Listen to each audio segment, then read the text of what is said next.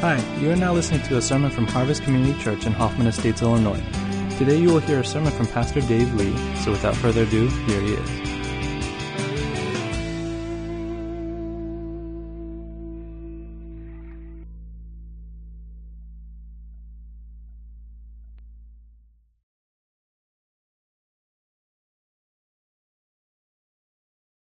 If you are new to our church, my name is Dave, and uh, I serve here as lead pastor. And um, recently, we've kicked off a new sermon series on the Gospel of John. And I've been really enriched personally by my reflections and my study for this series. And I think one of the blessings of preaching is you receive way more in the preparation than you're able to give out from the pulpit. And so if you ever really want to gorge on the Word of God, become a preacher. What ends up on the cutting room floor stays in your heart, even if you can't give it out in the talks. And I think that's been one of the great gifts to me uh, in getting to do this for a living. This morning, the title of the message is Children of God, but it could just as easily be called the Spirit of Adoption. You know, one of the things I love about Harvest is there are so many kids in our church who are adopted. At one point, a full 10% of our children at Harvest were adoptions. That's one out of every 10 kids was chosen to become a son or daughter as an act of grace and love. Um, and not just as a biological inevitability, but we chose these kids to be our children. And it's such a beautiful picture of the way each of us becomes children of God. The passage this morning, I, I, I preached the first message as an overview, an introduction to the book, and an overview of the first 18 verses of John 1, which is commonly referred to as the prologue. It's a synopsis of the whole book in a shortened form.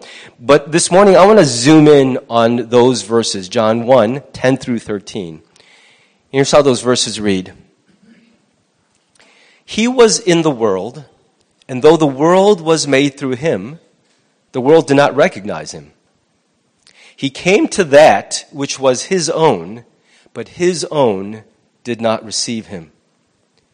Yet to all who did receive him, to those who believed in his name, he gave the right to become children of God. Children born not of natural descent, nor of human decision or a husband's will, but born of God. And that last verse, I'm going to address in another sermon about our spiritual birth. And so I'm, I'm not going to address that last verse very much this morning. But I want to talk about this idea of adoption. In 1943, psychologist Abraham Maslow published this now famous pyramid in a paper he called A Theory of Human Motivation. And what he proposed in that paper is that all human behavior is driven by a hierarchy of basic needs that define and, and push us to do everything that we do. And what's interesting about this is that the bottom two, which are the most common and first priorities, it, it goes up so that from the bottom is the most basic need that we have. If you don't meet those, the, all the ones above don't really matter, right? And whether you agree with this theory or not, I think it's interesting to, to observe that the bottom two, the need for physiological sustenance and then for safety, those are really just mammalian survival needs. They answer the question, am I still going to be around tomorrow? Am I going to make it? Will I still be breathing in the morning? And those are big questions, and we are driven by a need to make sure that as creatures, we are safe and okay and continuing to exist. But once those creaturely basic needs have been met, it's interesting that Maslow immediately realized, and though it says social, really the way he described it is the next most urgent and pressing need is for love and belonging. For love and belonging. In other words, once you know you're going to be okay as a creature, a mammal, the very next thing that drives all of your acts is a yearning for love and for belonging. And I would add, not just to receive love, but to give love and to have a sense of belonging and to bring others into a belonging. Now, history is full of unexpected stories of people who seemed to have it all. They had power or wealth or beauty or intelligence or athletic prowess. They had it all, and yet they famously crashed and burned because in the midst of having everything, human beings seemed to want on those bottom two levels. They still didn't have love or belonging.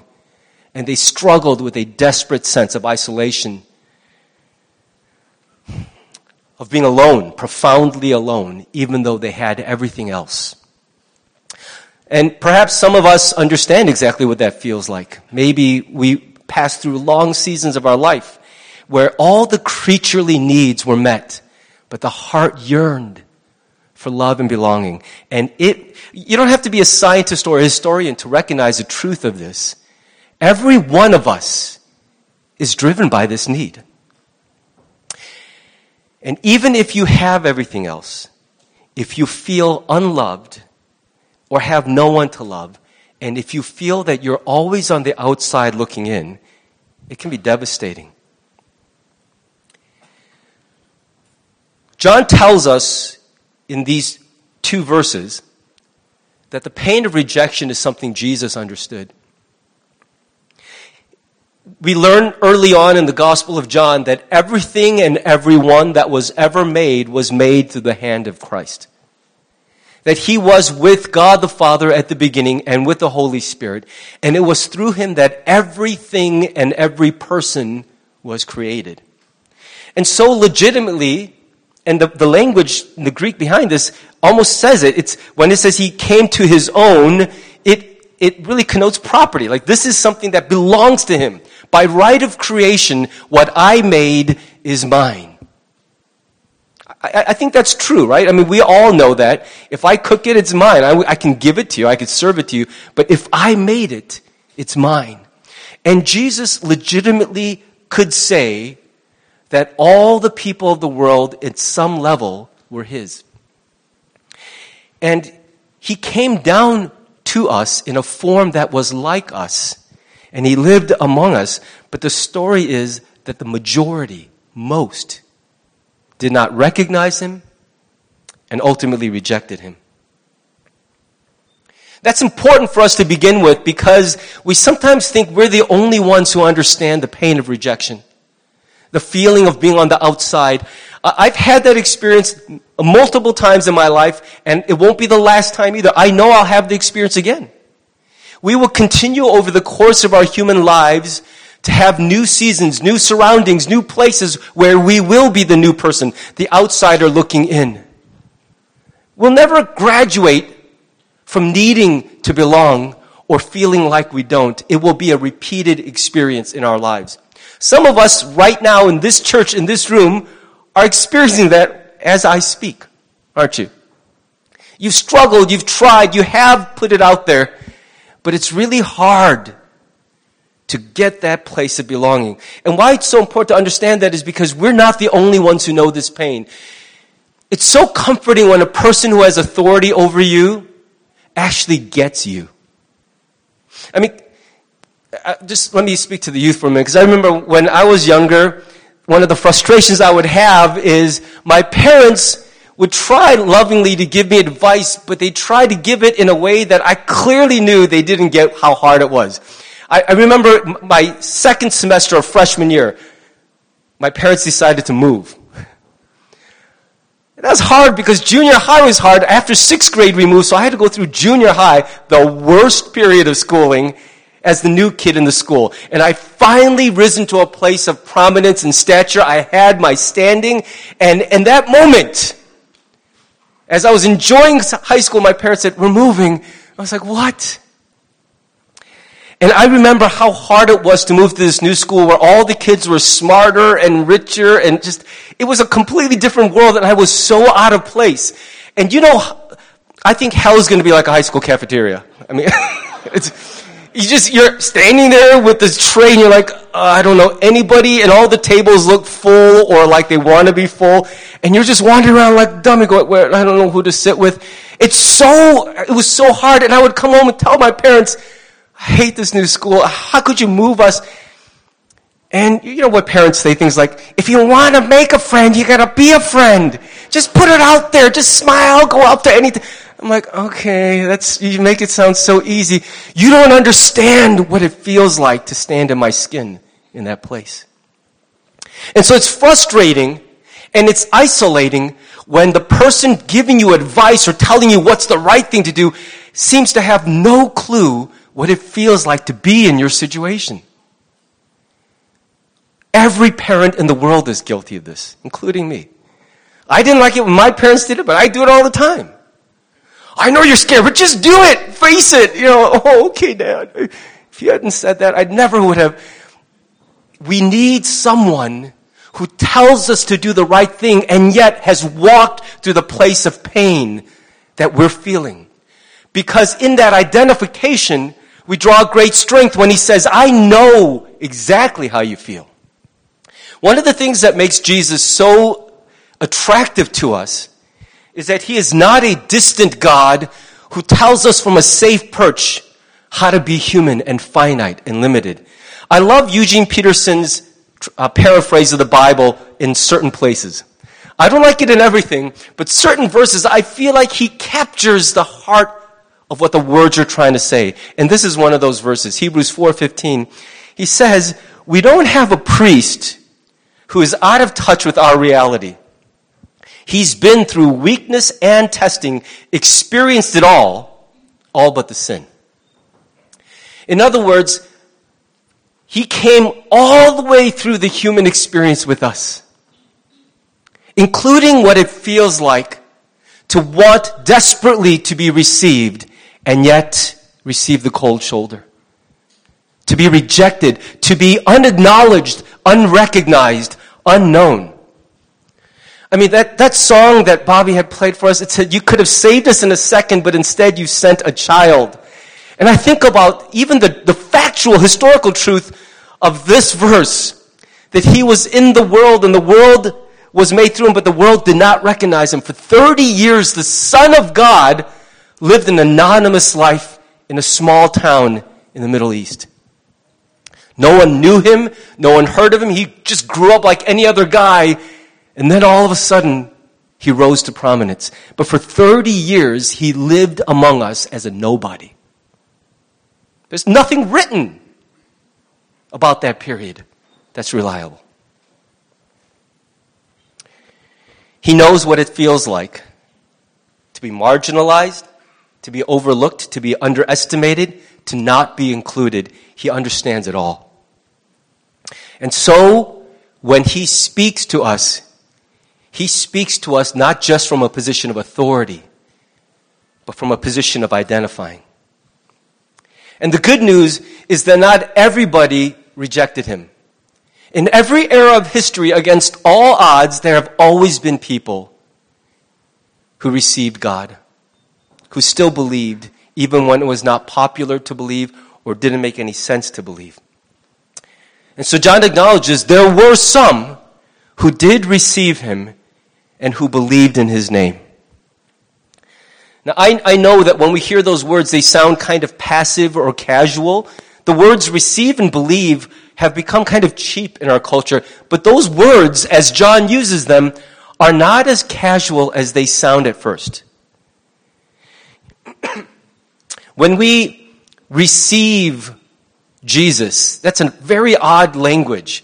Uh, you know, have you ever heard somebody say, Have you received Jesus? And receiving just sounds kind of like you just open your hand and someone scoops you some potatoes on your plate, just, I receive it. It's a very passive, someone gives, I get. But that's not what the Greek word standing behind that word receive indicates. It carries this, it paints this vivid picture of grasping onto or taking hold of. So when we receive Jesus, it's not like going, that sounds pretty good, I'll take it. We receive Jesus the way a drowning person receives a life preserver. If you're going under and someone throws that life ring out to you, you don't just be like, hey, thanks, man. It's great. You cling to it. It's your life. You let go and you lose everything.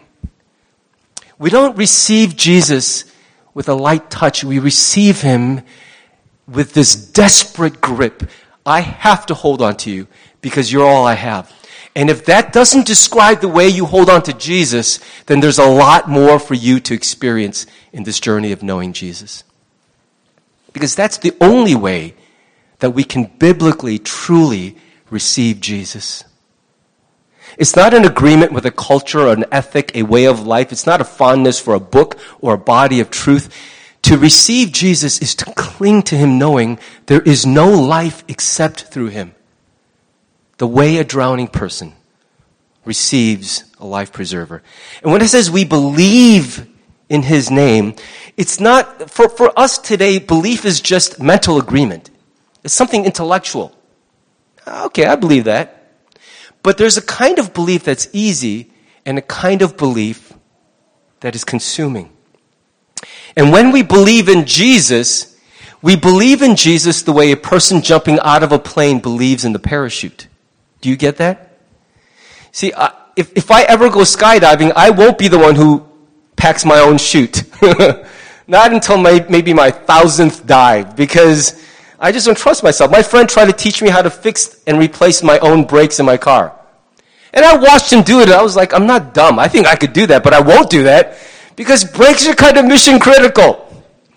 And if I get anything wrong, I'm going to die driving that car. So even though I could do it, I won't do it because I, I just don't trust myself enough. That's the nature of real trust. You could say you trust something, but it's when you put your life on the line that real trust is demonstrated. And that's why I won't ever do electrical in my house, and I'll never work on my brakes. And if I were a surgeon, I'd never do surgery on my loved ones. I just don't trust myself. So who do you trust at that level? Because when we say I receive Jesus and I believe Jesus, if those words roll off the tongue casually, there's a very good chance you missed something really important about the nature of this relationship we have with Jesus. Receiving Jesus and believing Jesus are not casual things at all. They are encompassing, all encompassing. They wrap up everything in that relationship. That receiving and that believing is with a life attached to it. And for those who received and believed Jesus in this way, what John says, the great news is in response to that faith, God gives those people the right to become his children. One of the most beautiful themes in all of Scripture, running throughout the New Testament, is this concept of adoption. And the beauty of adoption is that whereas natural birth is an act followed by a biological inevitability, Adoption is driven by an act of love and choice. That's not to say that our biological children are not loved or sought after, but when you declare a stranger to become your family, that is one of the most powerful gifts of love you can extend to another human being. It's a powerful idea that you were once an outsider to me, and by my invitation and choice, I have made you an insider. And not just a small insider, the ultimate insider. You went from being a stranger to being my family. I think that's what we all long for. Family has become one of those powerful words, touchstones in our culture. Vin Diesel sure understands family.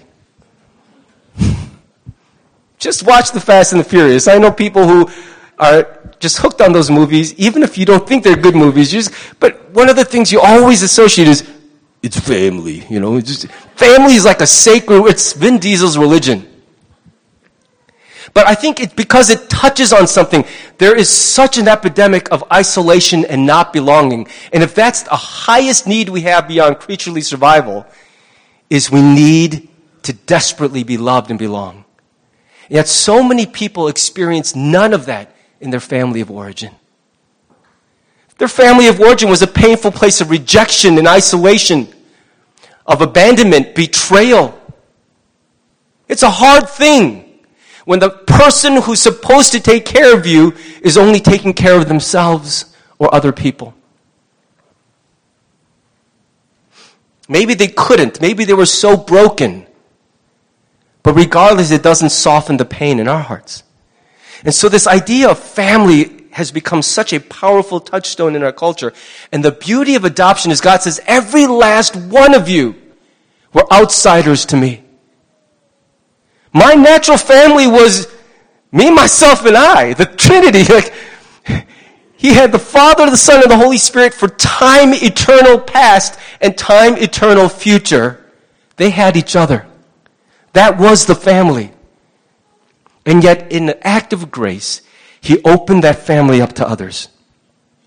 He chose and declared those who received him and believed in him to be his children. And when it says he gave the right, that's a powerful idea.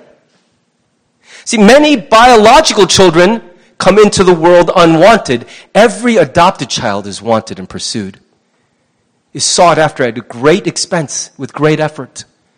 That's a wonder to me. Plenty of kids get born in the hospital unwanted, but adopted kids are all pursued. And that speaks to the way that God sees and loves and reaches after us.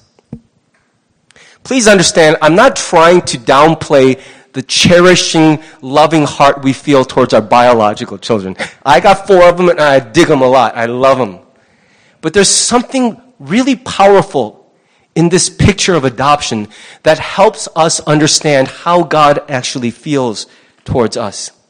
Here's a truth that you have to think about. Every one of us is God's creation, but not everybody is God's child. Do you understand that? Everybody is God's creation, but not everybody is God's child. And I'm not making that up. John is saying it to us. Some people, all of us start out not his children, and some through this receiving and believing are given this right to become something they weren't.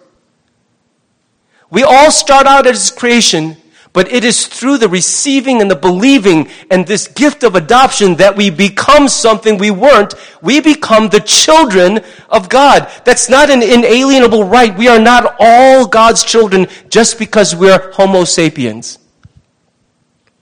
And that's something that's really important because we have this idea that God loves everyone. Of course he does, but not everyone belongs to him at that depth. I love all people at some general level. Do you get that? I think you do too. Most of us are not sociopaths or psychopaths. If you ask, do you love people? We say, yeah. I mean, if I saw someone hurting, I would do what I could. But if I saw my family hurting, I wouldn't just do what I could, I would do everything. And I'd like to think I would lay down my life for all of you. But I gotta think about that one a little bit. Because for my family, I'll be honest, for my family, I wouldn't even think. The, it, it would skip the cerebral cortex and go straight to lizard brain. Family, I'm dying right now. Because me and Vin Diesel, we got it like that. Like, we, we get it. That's sacred. I don't, I don't even have to process that one. My wife needs both of my kidneys. I'm going to die. That's okay. You just pee away all your life with my kidneys. They're yours. I don't even have to think about the calculus of that one. And that's an amazing thing that that's what God declares us to be to Him. We become His family.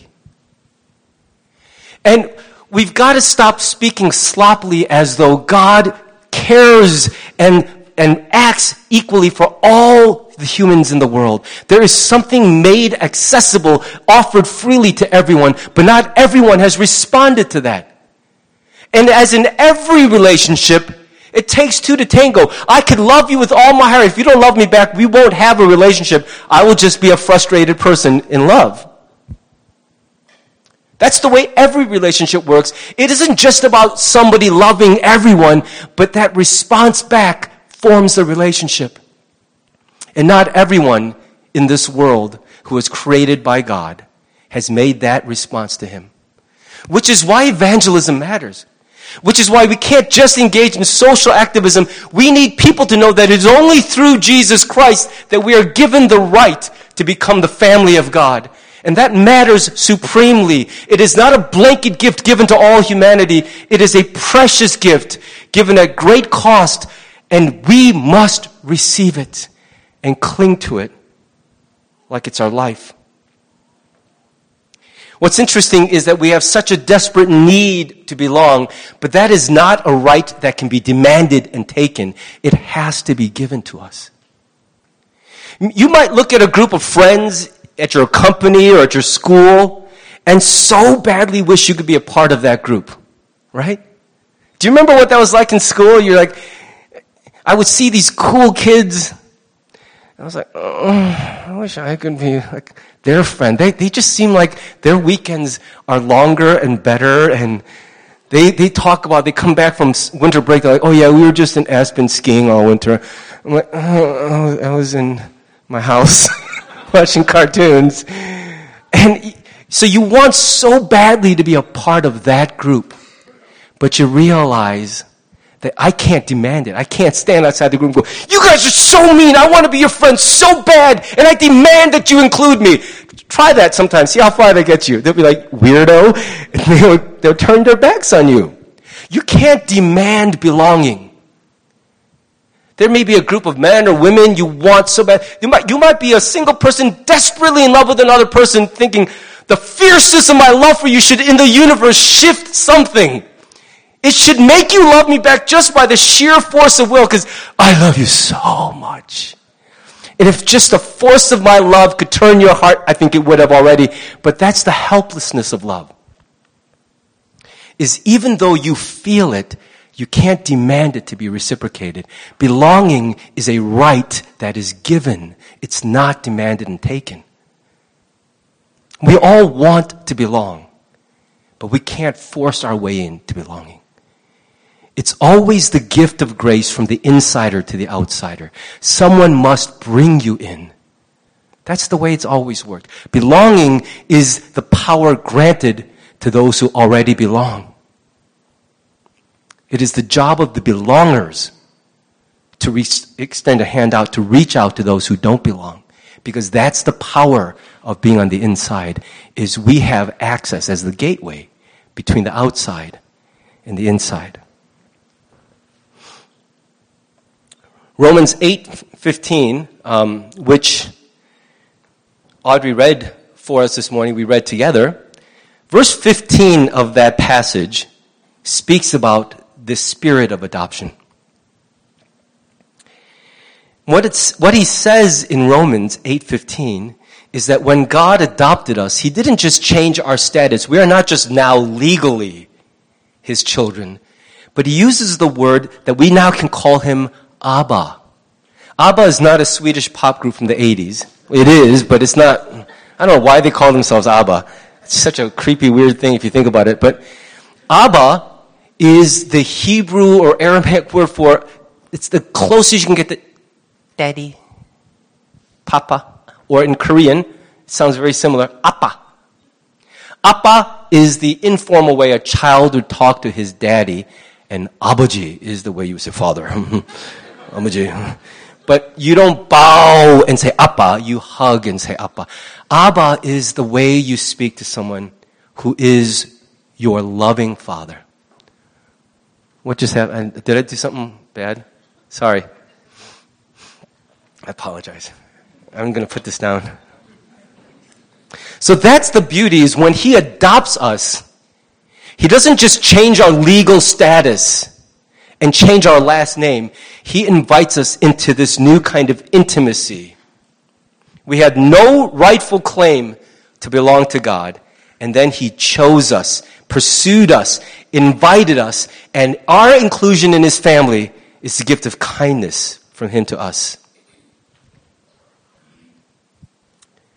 Though many of us rejected him, he accepted us.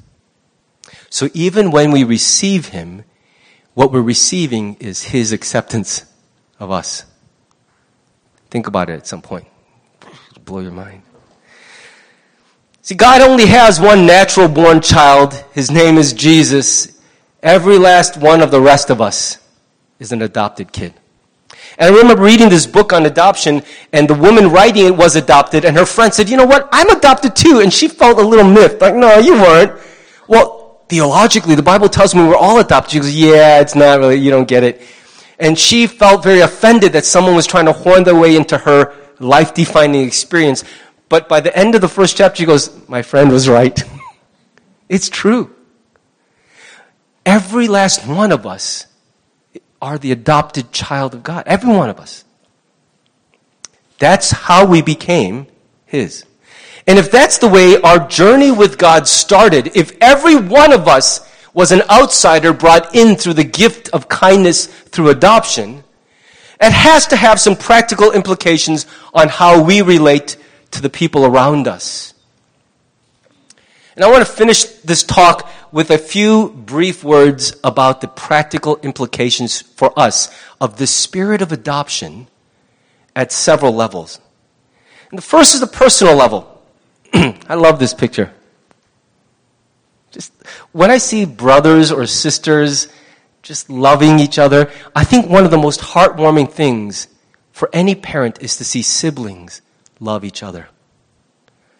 That's one of the great hopes and worries that we have is will you be there for each other when we are gone? And when you see one of your children take care of another one of your children, it is the most comforting, inspiring, heartwarming thing you can see. Some of us, we work the least hard at the relationships that are closest to us. We just presume, well, where are you going to go? You're stuck with me. We're married, we're blood, so you can't run. Just ask Vin. We're, we're family. We're bound forever. Crazy glued to each other. And because we have this inseparable bond, we neglect most the people closest to us so much of the time. And we presume there's connection, but we don't really work at it. And so we're sometimes more intimate with the mailman or the telemarketer than we are with our own families. And here's the truth. There may be people very close to you who don't feel like they belong to you. And it's important that we reflect on that. I know we've served them, we've sacrificed for them, but this is not an economic transaction. Belonging is not about how much I did for you. It's who I am to you. It's how I feel for you. Do you understand that that matters so much? No child is warmed in their heart by saying, you know how much I sacrificed for you, how much I did for you, how much I served you. Thanks. I'm going to grow up and pay for all that someday. but I can't pay for love. That's something you have to give me. I feel like I don't belong to you. There are people who are married and feel they don't belong to their mate. There are children who don't feel like they belong to their parents. There are friends who have had long histories but have drifted apart and don't feel like they belong to each other. And what I'm asking you to think about this week prayerfully is, are there people right in front of you at a personal level for whom, out of the spirit of adoption, you have to extend a hand of invitation and inclusion and embrace. You have to say to them, I know we're bound together, but I want to belong to each other. I want to reach out to you and say that your heart matters to me. I'm not going to just serve you.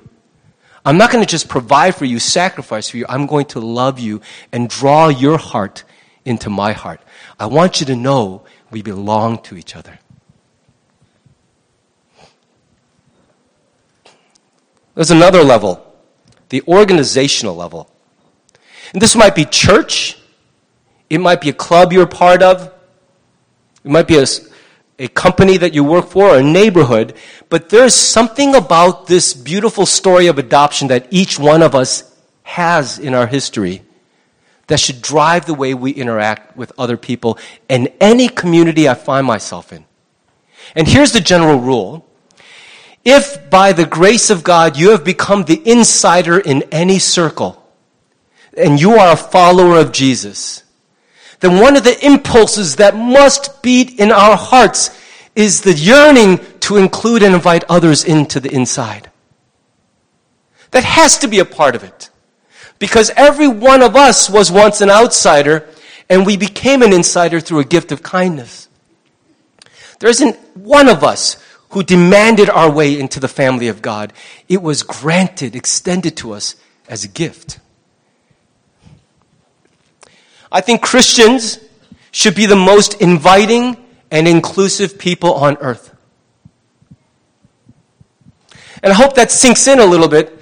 At every community level that you feel you're part of a group, if you are a follower of Jesus, we should be the most inviting, open-hearted, invitational, inclusive people on this planet.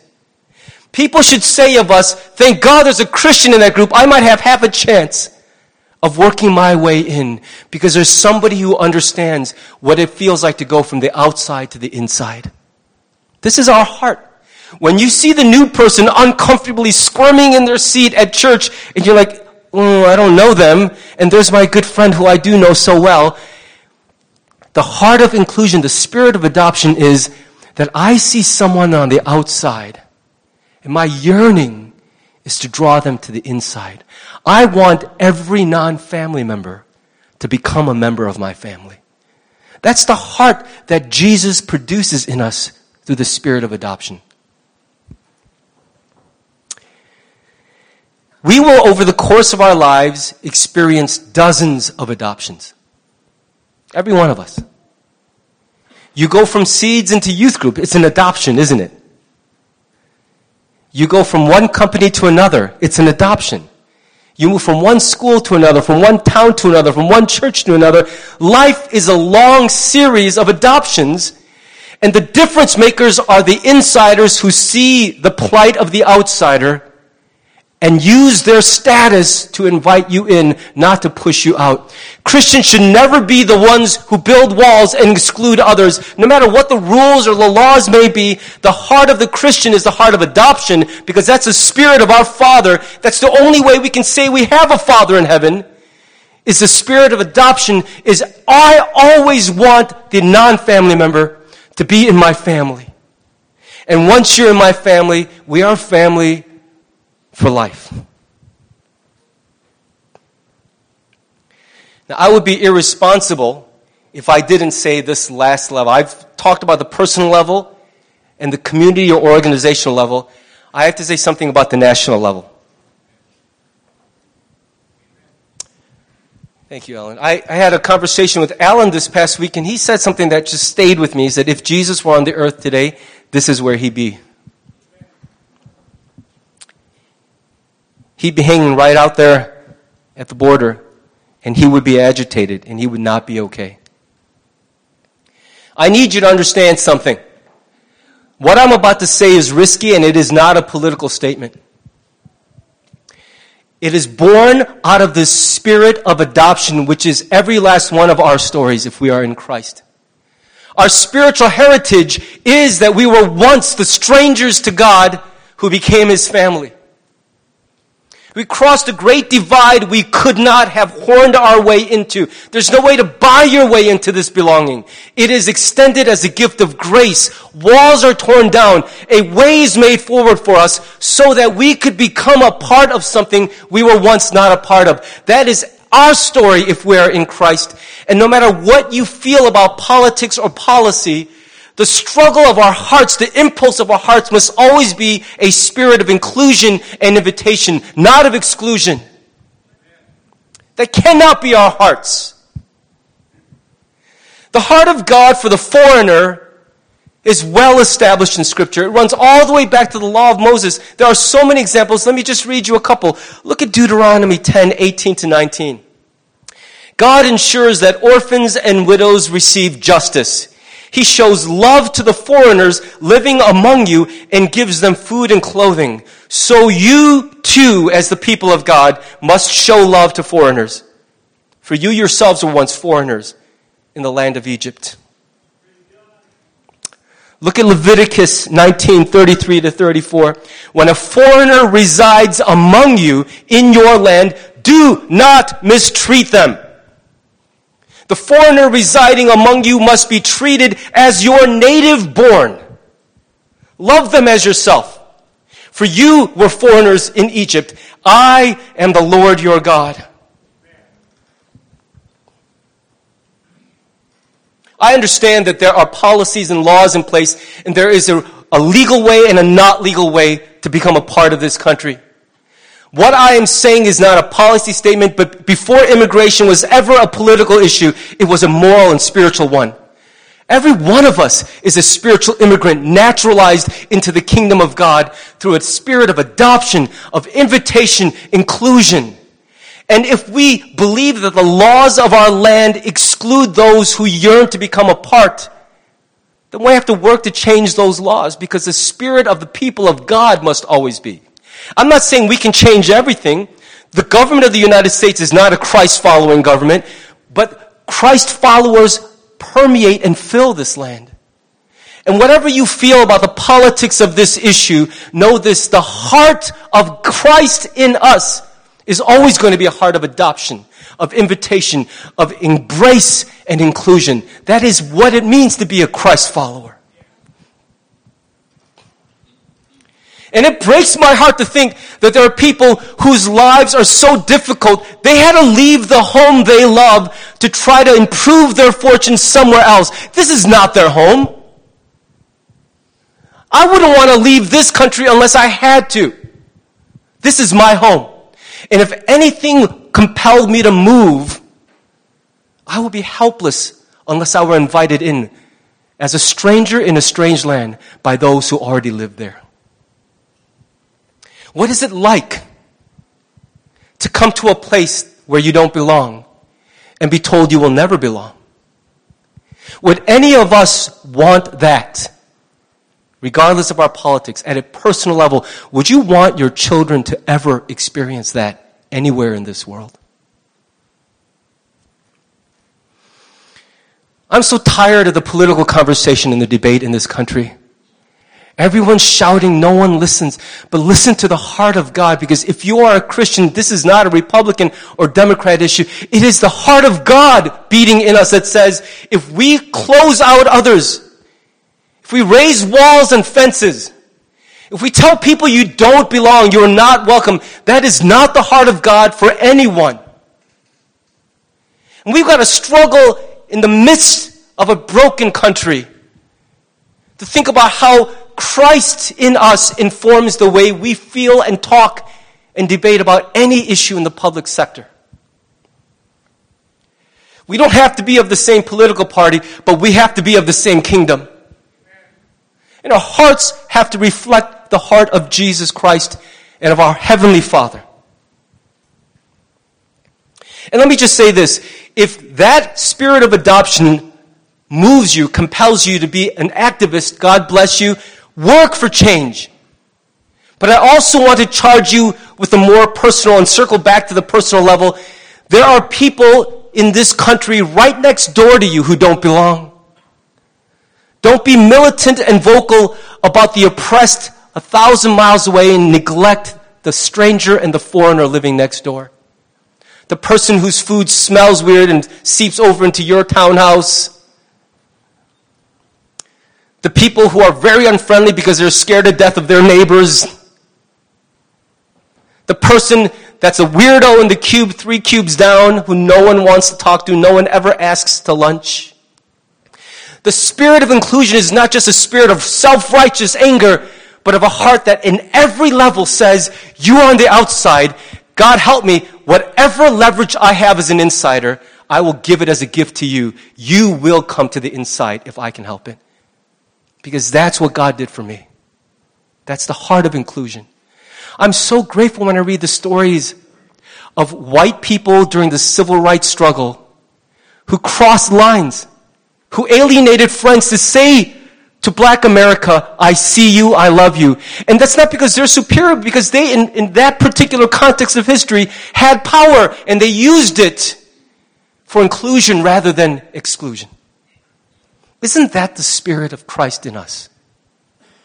And you can argue with me that I shouldn't say anything political from the pulpit. I'm not speaking about politics right now. There are political implications to be sure. I'm just going to tell you right now, I didn't vote for either presidential candidate, okay? I, I'm so disillusioned right now, but I believe in Jesus. And I believe that He's going to make a difference in this country. I don't trust either party to save us anymore. But Jesus saves. And if his people will have a broken heart and will be like him, I think a lot is going to get fixed. Washington cannot stop heaven any more than Jerusalem or Berlin or Paris or Cairo, Memphis. None of those places could stop the kingdom of heaven when God was on the roll. And that's our hope, isn't it? And everything we do, every interaction, every relationship must be driven by this spirit of embrace and adoption and inclusion and invitation. May God do this and be glorified. I want to invite the praise team to return to the front, and I want to just lead us in prayer.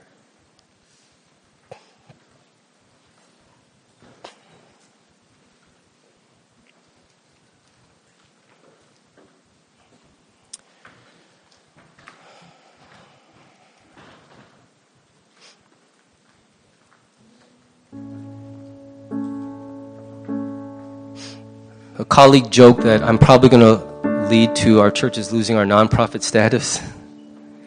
I don't care.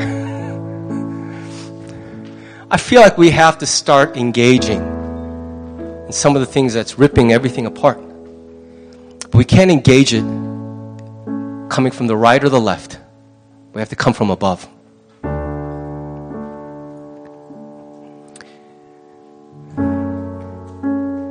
There are so many people in our world who feel shut up. Some of those people are very close to you, and some are very far. But what drives the human heart is a need to belong.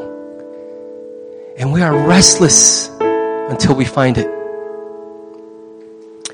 And God says that where I am, there is home, there is family, there is belonging. Everyone is invited. Everyone. If you would only receive that invitation. Maybe you've gone to church a long time, but you've never accepted that simple invitation to become a part of His family and to have all the rights that come with that. You can do that right now this morning by simply receiving and believing that that promise is real and that He'll keep His word. And if that is already your story, your testimony, then may God impress upon you to be one who opens your heart and your arms to everyone who finds themselves on the outside looking in. May that break your heart to see a student on the fringes of the school,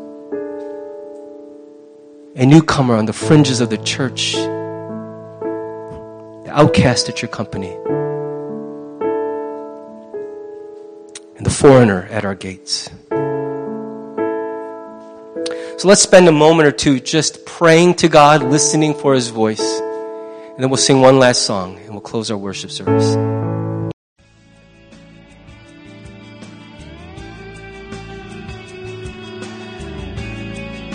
Thanks for listening to the sermon from Harvest Community Church. If you would like more information or have any questions or comments, check out our website at harvest-community.org. Thanks for listening.